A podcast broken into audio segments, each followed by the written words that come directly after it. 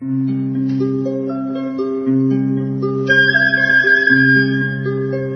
رادیو کودکان دنیا خوش آمدید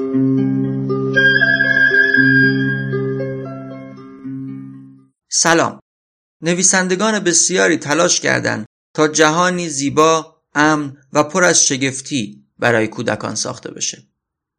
داستانهای اونها و شخصیتهاشون خاطره مشترک کودکان در سراسر دنیاست. در رادیو کودکان دنیا قصد داریم به زندگی و آثار نویسندگان مطرح ادبیات کودک و نوجوان بپردازیم.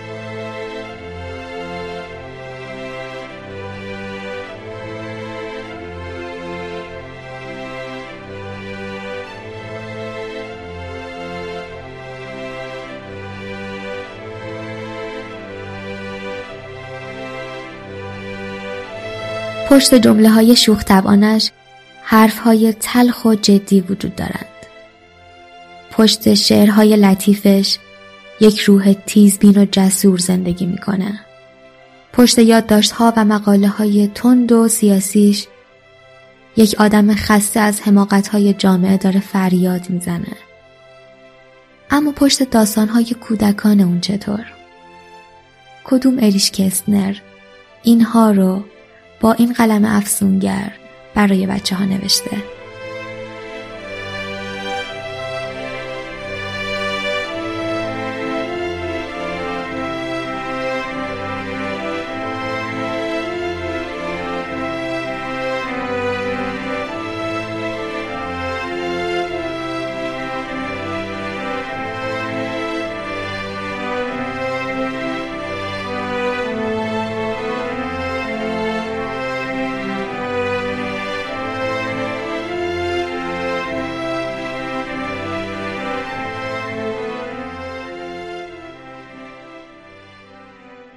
اریش گسنر از 1899 تا سال 1974 در جهان ما زندگی کرد.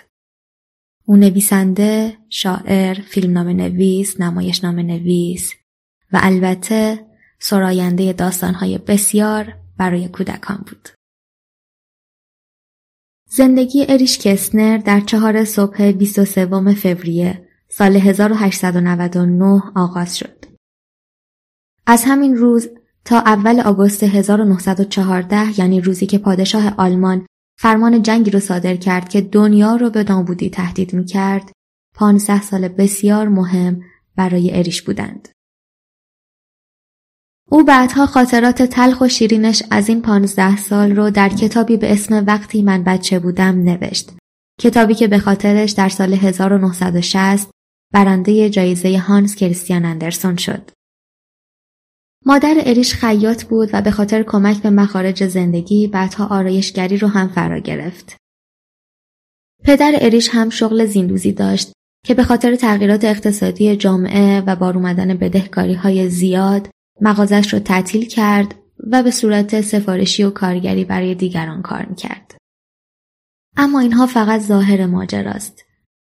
پدر واقعی اریش کستنر فردی به اسم دکتر امیل سیمرمان کسی که اریش در داستانهاش از او به عنوان شخصی مورد اعتماد، دوست نزدیک خانواده یا امو دکتر نام می‌بره.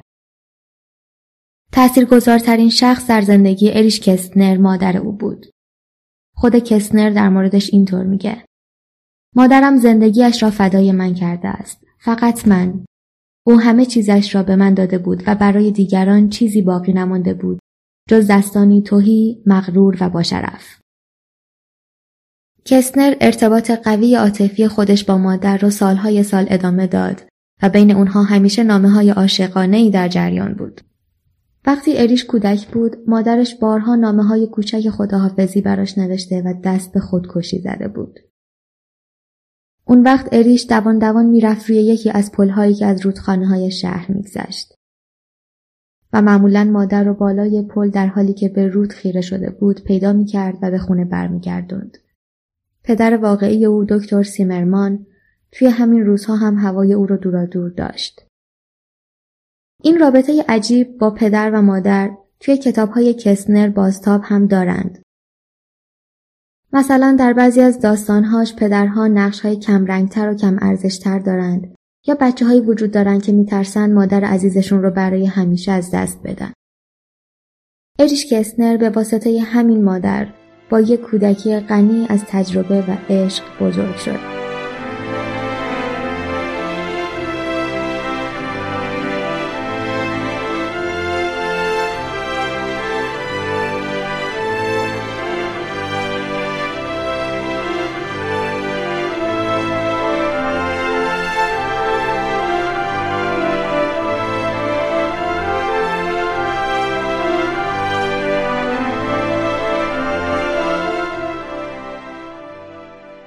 سال 1917 وقتی 18 ساله بود به جنگ جهانی اول فراخونده شد.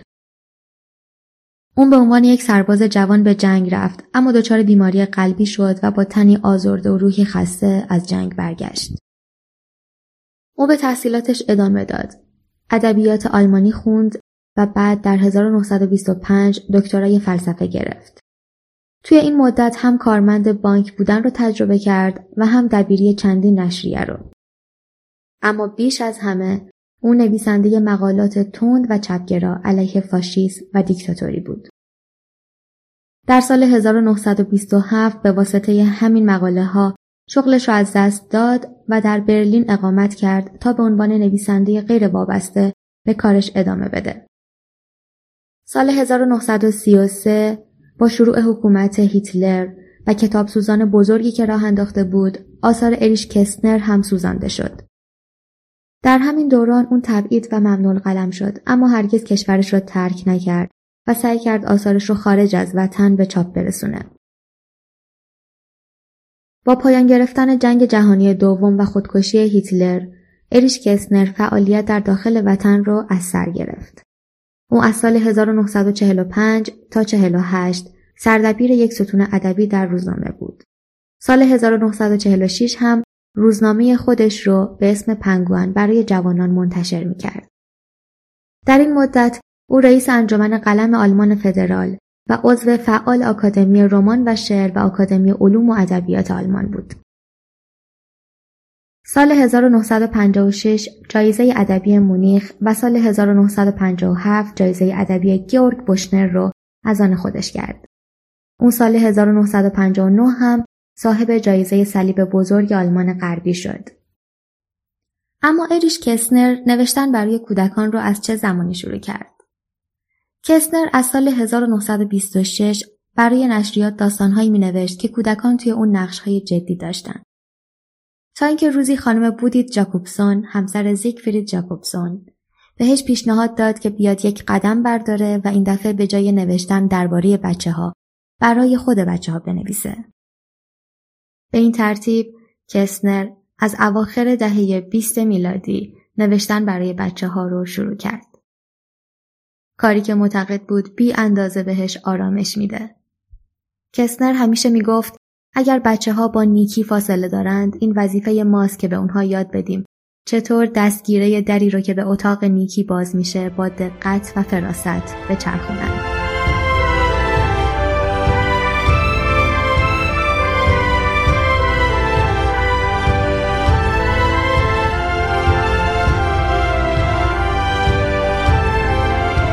زندگی نامه اریش کسنر رو شنیدید. نوشته و خوانده شده توسط خانم عاطفه اسلام زاده. و حالا مروری خواهیم داشت بر چند اثر اریش کسنر با خانم رویا شهری. شلی گوسفند پشمالو. فصل پشم چی نیست ولی متاسفانه هنوز نوبت گوسفند جوان شلی نرسیده است. او تا زمانی که پشمهایش به اندازه کافی بلند شود به گشت و گذار می رود.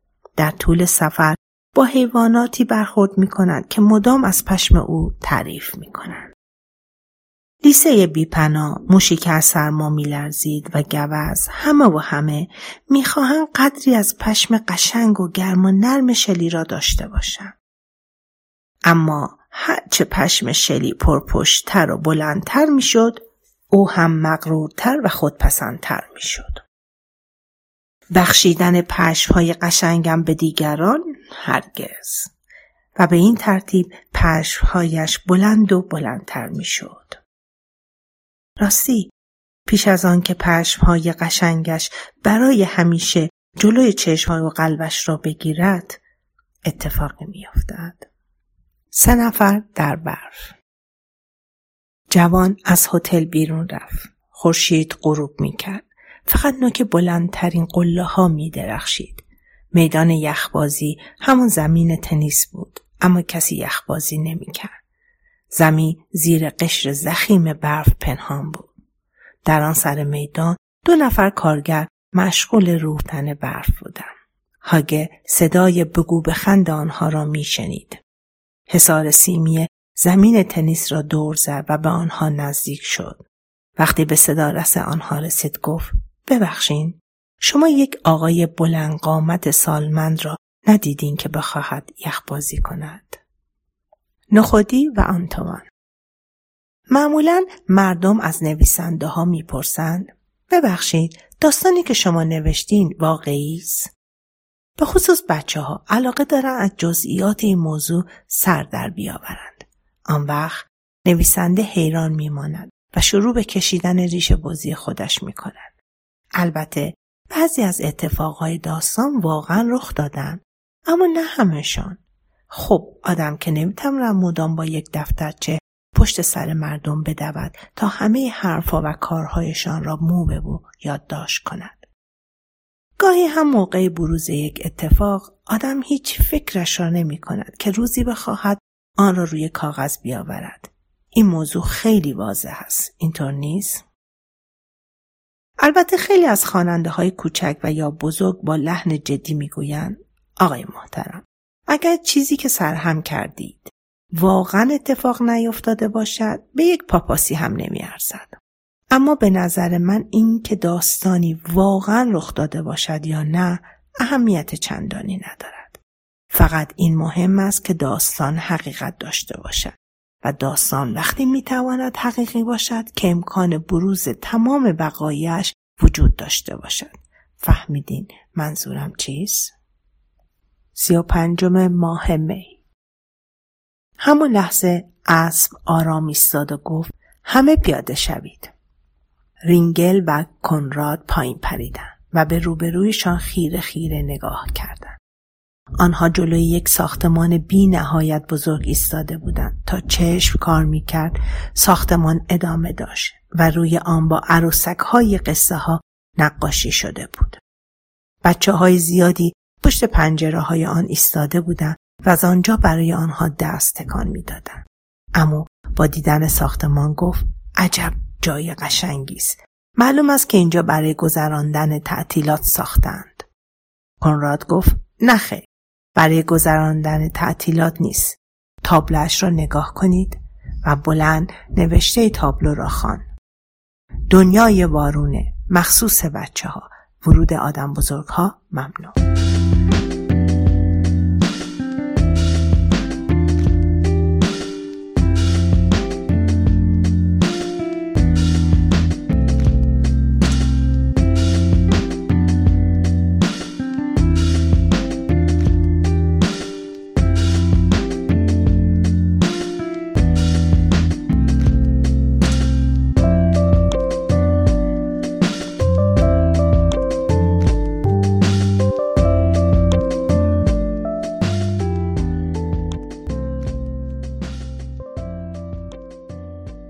امیل و سه پسر دوقلو روزها و ساعتهای بدی که آدم باید انتظار بکشد به تندی باد از راه می‌رسن.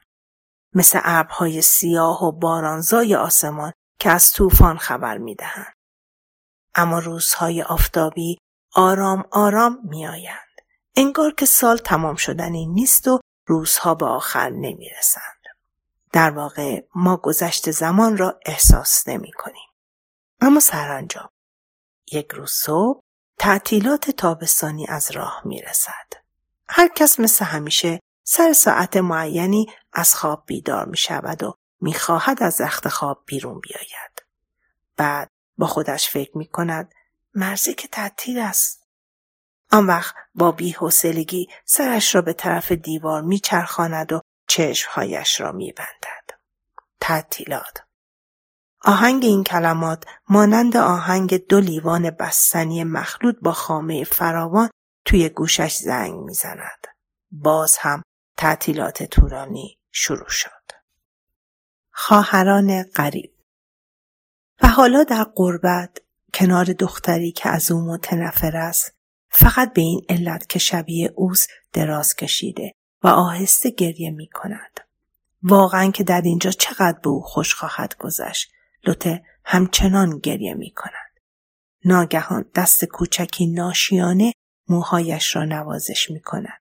لوته از وحشت خشکش می زند. از وحشت؟ دست لویزه به نوازش کودکانه خود ادامه می دهد. ماه از پنجره اتاق آنها را تماشا می کند و خوشحال است. دو دختر بچه کنار هم خوابیدن و جرأت ندارند به هم نگاه کنند. دختری که گریه می کند در جستجوی دستی است که موهایش را نوازش می کند. ماه نقره با خودش می گوید خوب شد. حالا می توانم با خیال راحت غروب کنم و همین کار را هم می کند. مردم شیلدا در قرون وسطا زمانی که هنوز بارود اختراع نشده بود در وسط سرزمین آلمان شهری بود به نام شیلدا و به همین دلیل به اهالیش شیلدایی می‌گفتند. آنها مردم جالبی بودند. همه کارها را وارونه انجام می‌دادند و هرچه به آنها می‌گفتند آن را کاملا تحت لفظی برداشت می‌کردند. مثلا وقتی غریبه با عصبانیت فریاد می‌زد مختان پاره سنگ برمیدارد دستی به سر شام میکشیدند و می‌خواستند پاره سنگ ها را از سر شام بردارند. اگر کسی در بین شما بتواند عمیق فکر کند حتما سوال خاصی از من دارد. چه سوالی؟ آخر برای چه مردم شیلدا آنقدر خودشان را به نادانی زده بودند؟ چرا؟ تیل همه کاره هیچ کاره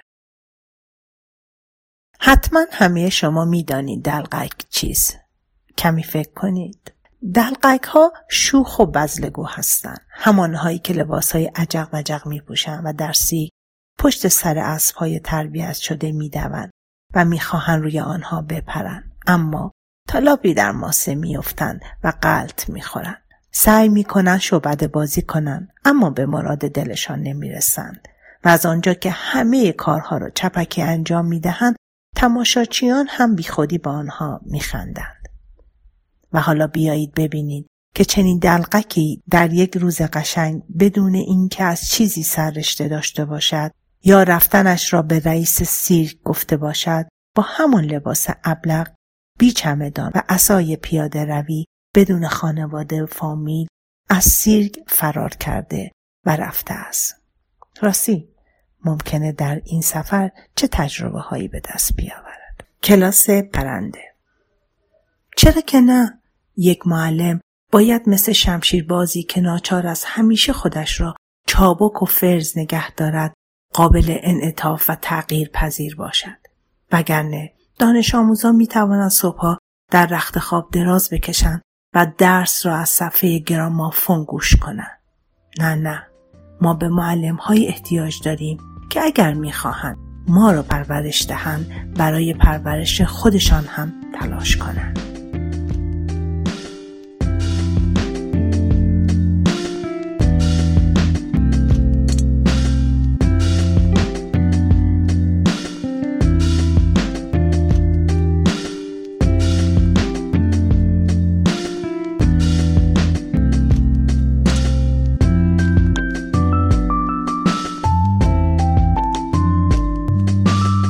یکی از مترجمان اریش کستنر در ایران خانم سپیده خلیلیه در این بخش شکوفه سمدی گفتگویی ترتیب داده با این مترجم.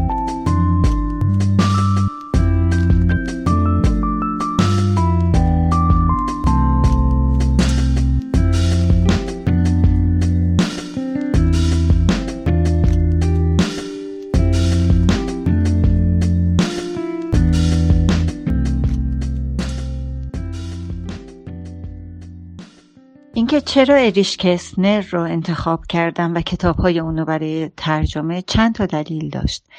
یکی این که کسنر رو همه آلمانی ها می‌شناسن همه بچه های آلمانی می‌شناسن.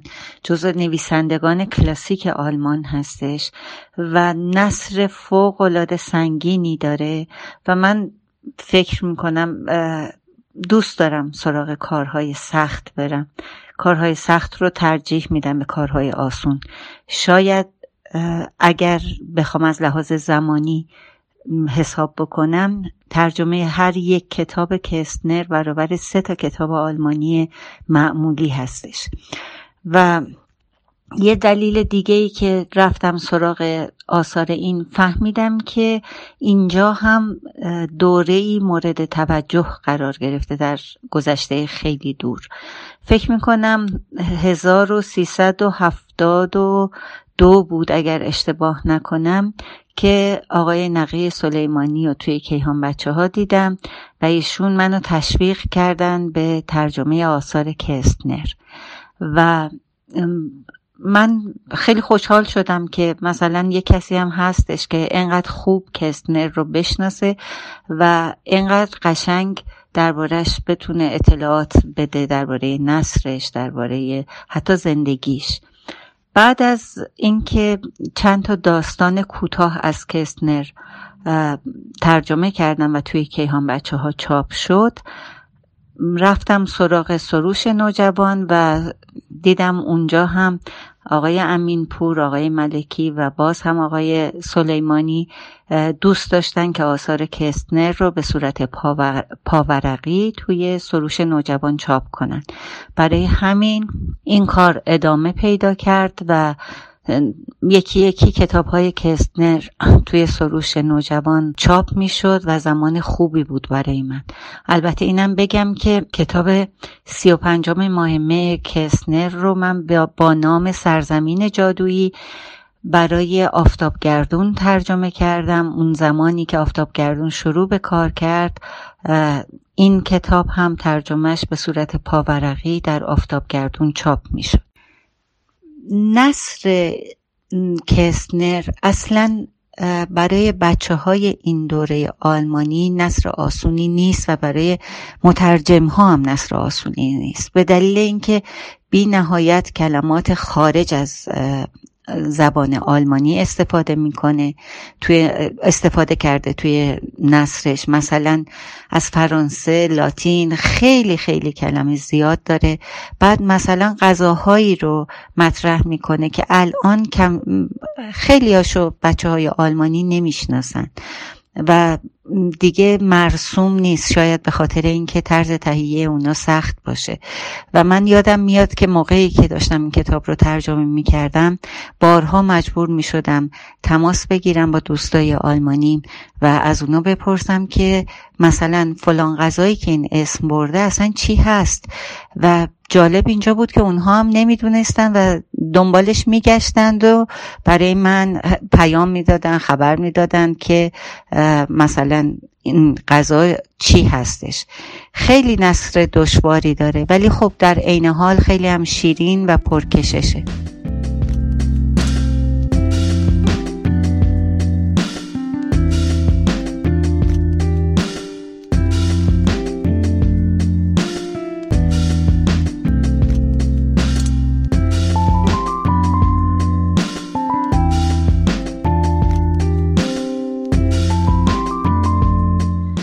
در مورد کسنر باید اینو یادآوری بکنم که 130 سال پیش حدودا به دنیا آمده و مال زمانی بودش که آلمان شرقی و غربی از هم جدا شدن و این بسیار رنج می برد از این مسئله و خیلی اشاره می کرد به حکومت دیکتاتوری اون موقع.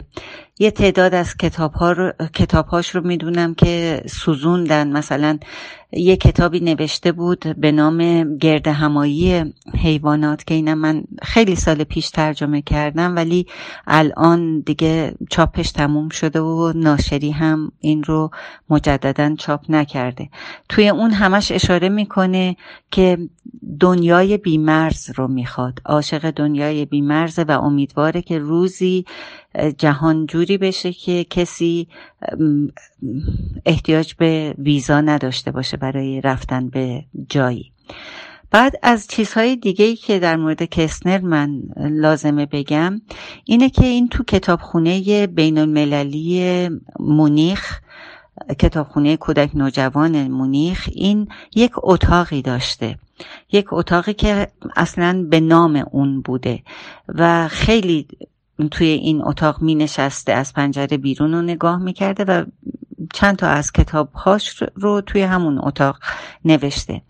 یه بازدیدی که من داشتم از اون کتابخونه خیلی جالب بود که وقتی که من وارد کتابخونه شدم دیگه ساعت آخر, آخر بود و نزدیک تعطیل شدن کتابخونه و می‌خواستن که اجازه ندن من برم بازدیدی داشته باشم.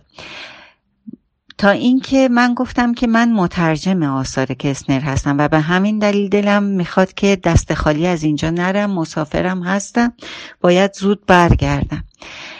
اینو که گفتم منو بردم پیش یه آقایی که اون آقا اصلا حتی سرشو بلند نکرد که منو نگاه بکنه وقتی من وارد اتاقش شدم. و خیلی خیلی با قیافه جدی از من پرسید که تو اصلا از, از کجا اومدی؟ از کسنر چی می‌دونی؟ من شروع کردم در مورد کتاب های کسنر حرف زدن.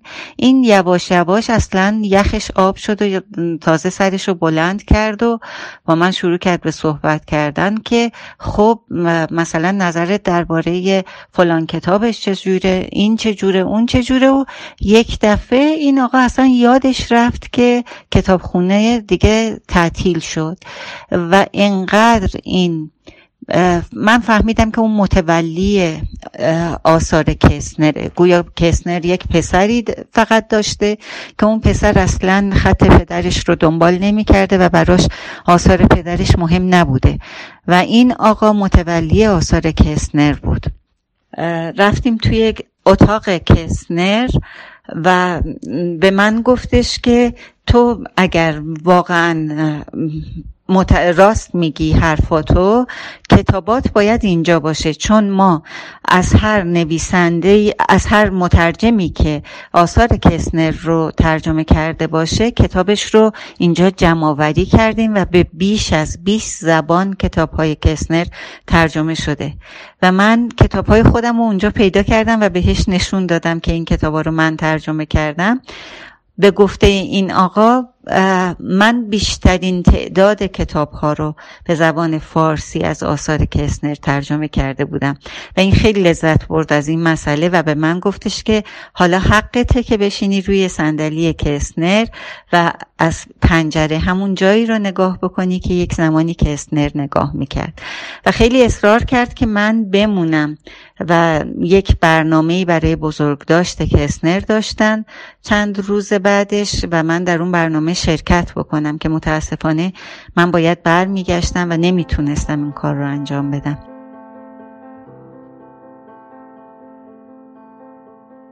امروز قصه های او توی دست بچه های بسیاری قرار گرفته. امیل و کارگاهان به بیش از سی زبان ترجمه شده. نخودی و آنتوان به خونه خیلی از بچه ها سفر کردند. خواهران غریب آشنای بسیاری از بچه های دنیا هستند. و کتاب شیرین و پرشهامت او وقتی من بچه بودم به زبان فارسی توی دست ماست. اریش کسنر سال 1974 از دنیا رفت. اما او هنوز معلم اخلاق جامعه انسانیه. کسی که همیشه به سه اصل مهم اعتقاد داشت. احساسات متین، افکار روشن و سادگی کلام. او با اصول خودش 75 سال زندگی کرد و سالهای سال چندین زندگی دیگر رو هم تحت تأثیر قرار داد.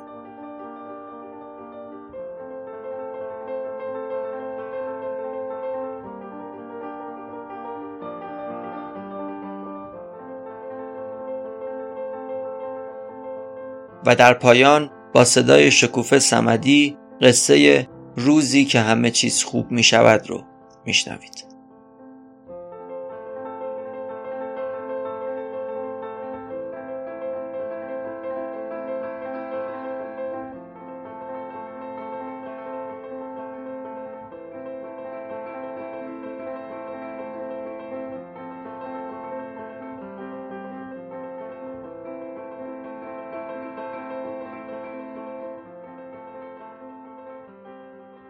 وقتی زمستان از راه می رسد بعضی از حیوانات به خواب می روند. خوابی عمیق و طولانی. با آمدن بهار وقت بیدار شدن فرا می رسد. برونو موشخورمای کوچولو پس از خواب زمستانی طولانیش حسابی سرحال بود. می‌خواست تمام دنیا را بگردد. او آنقدر دوید و دوید تا خسته شد. سپس در میان علف ها گودالی پیدا کرد که جای گرم و نرمی برای چرت زدن بود. وای وقتی برونو دوباره چشمهایش را باز کرد چه چیز عجیبی دید. یک گل گلی زیبا یک گل قاصدک قلب برونو از هیجان تند تند می تپید. گل قاصدک آنقدر قشنگ بود که انگار می‌خواست در زیبایی با خورشید خانوم رقابت کند. آن دو روزهای شادی را با هم گذراندند و در کنار هم خندیدند و بازی کردند. به نظر برونو گلش هر روز زیباتر می‌شد. او بارها و بارها از تغییر شکل گل قاصدک شگفت زده می‌شد.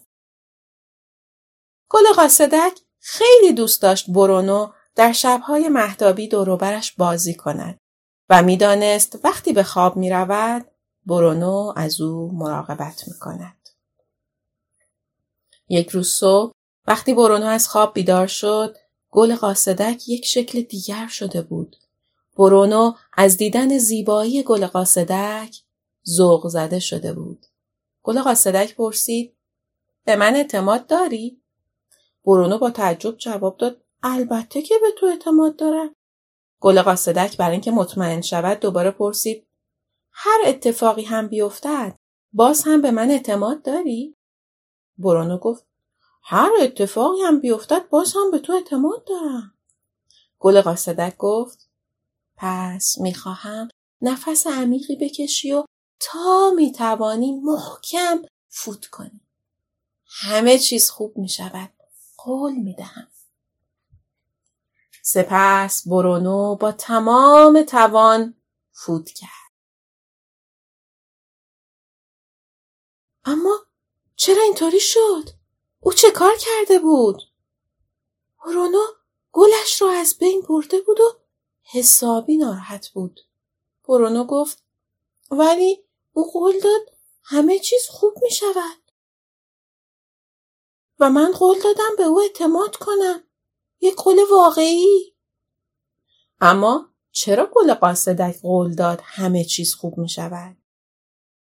آه کشید و زیر لب زمزمه کرد. او به من قول داده بود. سپس به راه افتاد تا تمام دنیا را بگردد. تنهای تنها. برونو چیزهای جدید و جالب زیادی را تجربه می کرد. کاش می توانست همه را برای گلش تعریف کند و همیشه به آن قول فکر می کرد. چرا گل قاصدک قول داد همه چیز خوب می شود؟ وقتی پاییز از راه رسید برونو دلش برای گل قاصدک خیلی تنگ شد. برای همین تصمیم گرفت به چمنزاری برگردد که در آن با هم خوش میدن. هرچه هوا سردتر می‌شد برونو هم خواب آلوده تر می‌شد. وقتش رسیده بود برای خواب زمستانیش لانه ای بسازد. وقتی در لانه گرم و نرمش دراز کشید و چشمهایش را بست با خودش فکر کرد. گل قاصدک به من قول داد همه چیز خوب می شود و به خوابی بسیار بسیار عمیق فرو رفت.